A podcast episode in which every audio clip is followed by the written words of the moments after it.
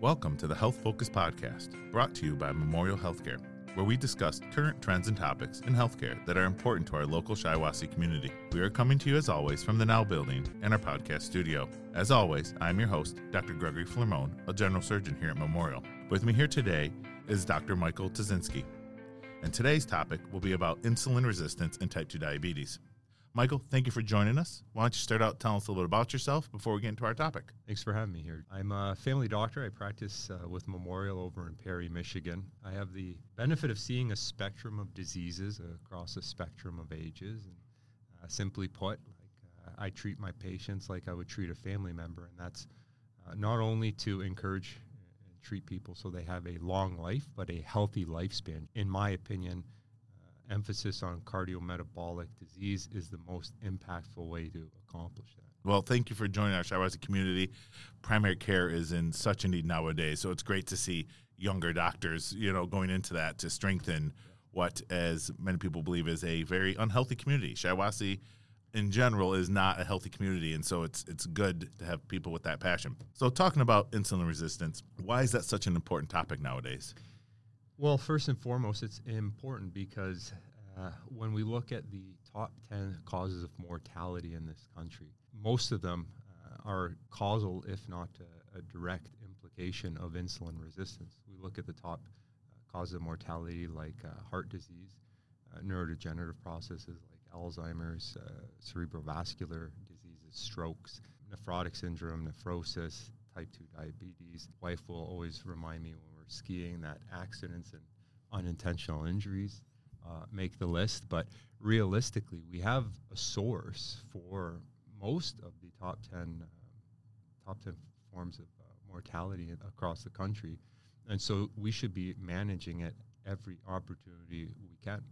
And just to put things a little perspective from a numbers standpoint, when we look at the uh, NHANES data from the CDC, insulin resistance affects approximately ballpark 40% of the population. When we look at the substrate of that population, specifically in adolescents, that rate climbs um, in the 50%. In adults with uh, battling obesity, the rate skyrockets to the 70%. So the majority of the country is going to be dealing with this at some point, realistically. Okay. So insulin resistance, type 2 diabetes, type 1 diabetes. Kind of give us a rundown where they all fall on the spectrum of, you know, of diabetes yeah. the pancreas. Yeah. Ty- type 1 diabetes, first and foremost, when we're talking I- insulin resistance, type 1 diabetes, type 2 diabetes, it's all dealing with insulin. That's the lock and key model we learned about in uh, medical school. So, in the fed state, um, and this is particularly important in type 2 diabetes, insulin resistance, in the fed state, we go eat something, we have the donut, we have our coffee with our uh, sugar in it. Um, our body needs to regulate that blood glucose. And to do so, the pancreas is going to excrete insulin. Insulin locks onto uh, receptors on metabolic cells, and the function is to maintain homeostasis, balance. Too low of glucose will lead to problems. Too high of glucose continuously, and we're continuously releasing these chronic uh, insulin numbers, and our body basically just starts giving up. The cells kind of put their hands up, so to speak, and say, I, I can't keep doing this. There's just too much sugar all the time, and uh, complications develop. Um, that's insulin resistance in a nutshell. If it stays around long enough and becomes severe enough, will develop into type 2 diabetes. So you can, in a nutshell, look at this as a precursor to type 2 diabetes. Um, type 1 diabetes is the complete absence of insulin. That's a autoimmune genetic uh, component people are often developing in adolescence and youth. There's no insulin to be had. And so historically, these people live short lives. Uh, they would be of host to a slew of, of disorders and complications because their pancreas just does not produce any insulin whatsoever. Up until the 1920s, when there was a famous uh, Canadian, uh, Dr. Banting, who him and his team discovered insulin and it revolutionized uh, the treatment and the management. So we treat generally type 1 disease uh, after lifestyle factors with insulin. That's really the only option. Uh, type 2 disease and, and uh, insulin resistance, we have a whole way of tackling these issues. So we talked about who develops these conditions. So you see mostly obese patients. It seems like do you test everybody or how do you develop a diagnosis or you know get to that the point where you say hey you have insulin resistance do you test all your patients or do you kind and how do you test them Yeah, that's a great question. We're testing all our patients on a yearly basis and we're repeating and, and really using this as a screening tool. And there's a few ways to do that. Majority of it is through blood work. And then, even then, there's a few ways to diagnose through blood work. So, all our patients are getting screened for uh, insulin resistance and type 2 diabetes. Kind of the gold standard uh, way of doing so is with a hemoglobin A1C. Very helpful marker because it looks at the 90 day average of blood glucose. And so, I tell my patients if you had six milkshakes the day of your lab draw, or you didn't eat anything for days, that hemoglobin A1C essentially is going to be unchanged. So it's a great marker. And then from where that hemoglobin A1C results, we use an arbitrary cutoff of 6.5 or higher to denote type 2 diabetes. But there's a lot of importance and a lot we can do below that 6.5 mark. I don't just wipe my hands and say, oh, you're below 6.5, nothing to talk about here. No, there's a lot we can tackle before we're in full blown diabetes, and there's a huge reason. Okay. So 6.5 type 2 diabetes, where do you start getting concerned and start tackling it below that number? So if a patient has labs on their phone and they can kind of start seeing, okay, maybe I'm in that insulin resistance type window. I mean, from a technical numbers uh, point of view, 5.7 to 6.5 is that pre-diabetes insulin resistance. But I would go a step further, and I think it needs to be discussed at uh, at least every visit. I mean, there's I, don't want to say no such thing as too low, but uh, as a as a country, we're dealing with uh, the opposite spectrum, uh, opposite side of the spectrum. So um, we're trying to have that discussion as often as possible. Um, most people with insulin resistance are going to not just present with that one criteria of hyperlipidemia, hypertension, central obesity, all these things tie into insulin resistance. So it's a conversation, in my opinion, to be had regardless of number. I'm not there to treat a number on a computer. I treat the uh, human being sitting in front of me. So you you have an obese patient or someone with the metabolic syndrome coming to your office, and you're concerned about these these numbers and insulin resistance. How do you start out treating them? Is there a you know a beginning, an end, kind of medications, education? What what is your plan of attack with these patients? First and foremost is to have a discussion and, and educate patients. These are uh, conditions that, in my opinion, are 100% reversible and curable. And we're talking about insulin resistance and type 2 diabetes. They're curable disorders. And education is a huge part of that. There's this old adage um, we can't out medicate lifestyle. And there's certainly we can talk all day long about medications that can assist with this journey, but the reality is if our patients don't have the empowerment and the education of what's actually causing the pathophysiology, um, then no amount of medication, in my opinion, is the answer to this. And so, discussing uh, the causes of this, which is primarily driven by carbohydrates. Now, everyone gets it. If I eat sugar, I'm at higher risk of insulin uh, resistance and type 2 diabetes. That's a no brainer. And so, reiterating that to our patients, but we have to go one step further and realize it's not just simple glucose and fructose in your diet, it's carbohydrate intake.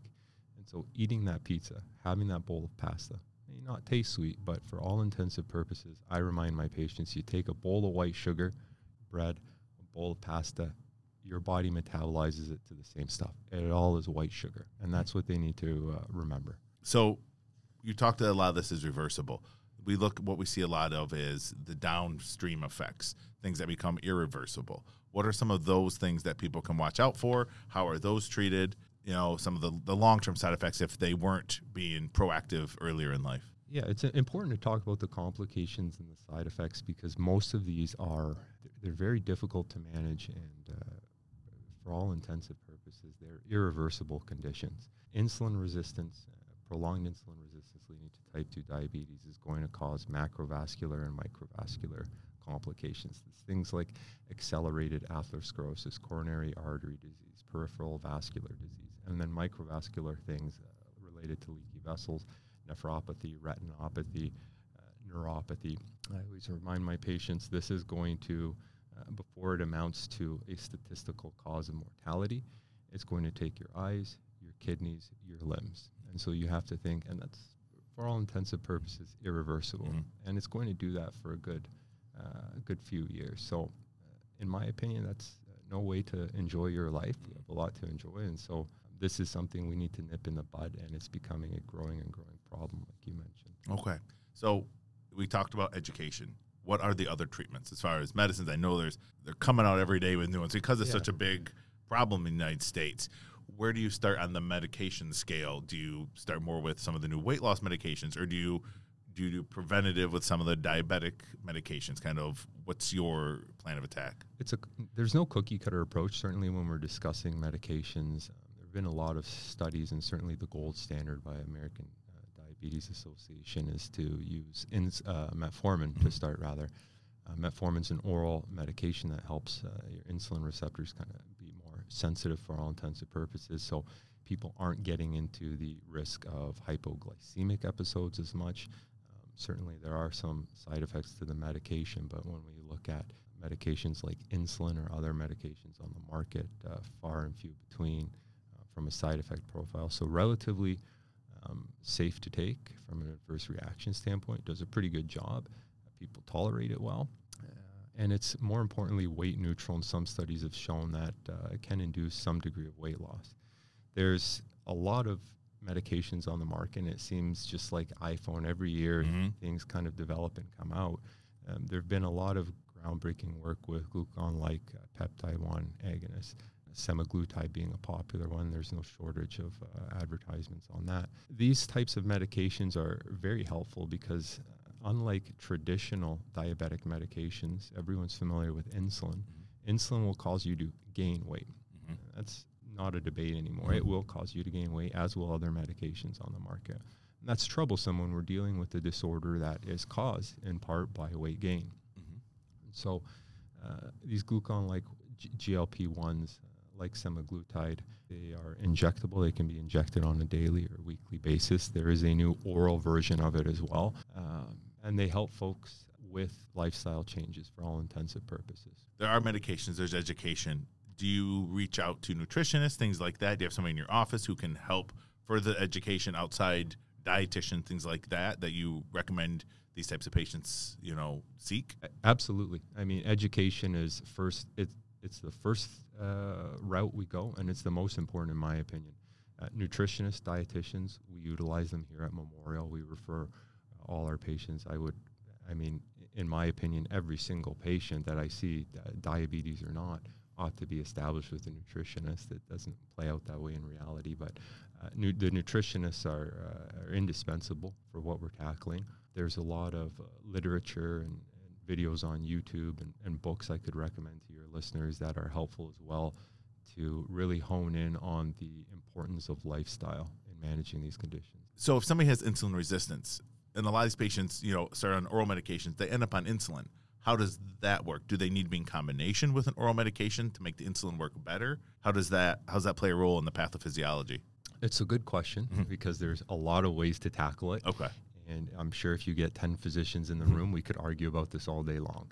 In my opinion, my goal is to, if possible, get patients off of insulin. Okay.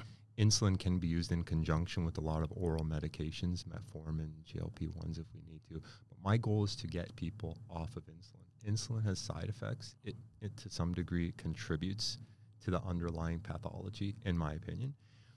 And uh, there's risk to insulin. Insulin's a great medication. Insulin can also kill you. So when people are using insulin, they're injecting themselves multiple times a day. They're pricking their finger multiple times a day to make sure they're within range.